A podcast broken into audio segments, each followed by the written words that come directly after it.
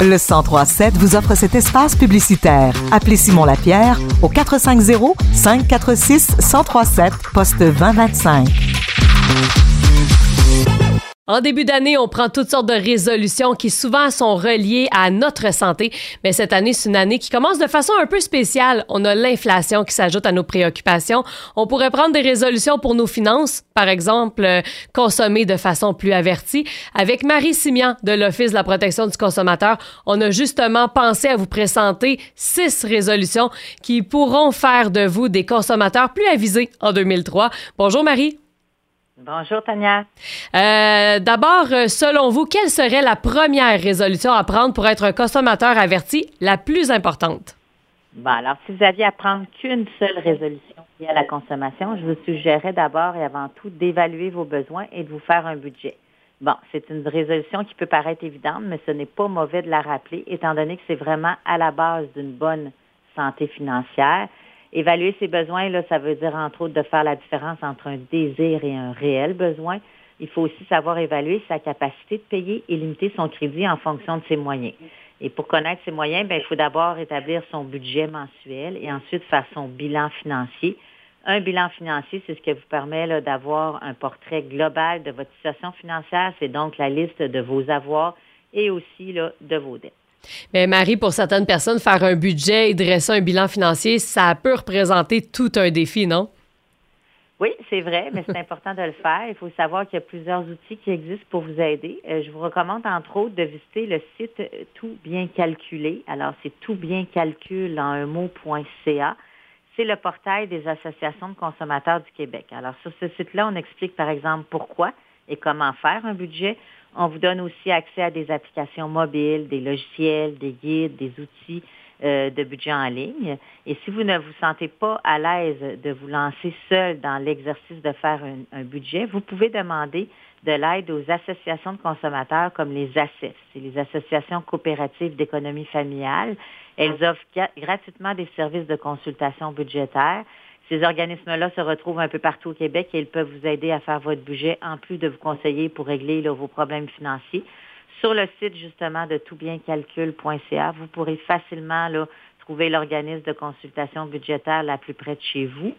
Euh, bref, l'important, c'est vraiment de dresser un portrait clair de votre situation pour prendre ou reprendre le contrôle de vos finances et ça, ben, ça se peut que ce soit encore plus important en temps de pandémie, hein, si votre mhm. situation financière là, a changé depuis quelques années.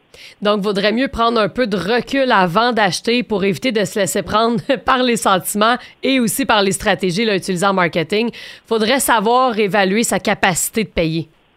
C'est en plein ça, Tania. En fait, l'idée, là, c'est de développer une attitude plus rationnelle et moins émotive par rapport à l'argent et à la consommation. Euh, super. Et quelle est notre deuxième résolution? Alors, la deuxième, c'est de prendre le temps de réfléchir avant de faire un achat ou de signer un contrat. En effet, on recommande toujours de prendre un petit moment avant de faire un achat ou de conclure une entente avec un commerçant.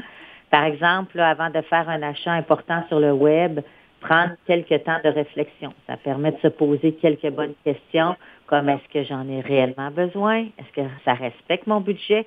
Est-ce que je peux trouver ailleurs l'équivalent à meilleur prix?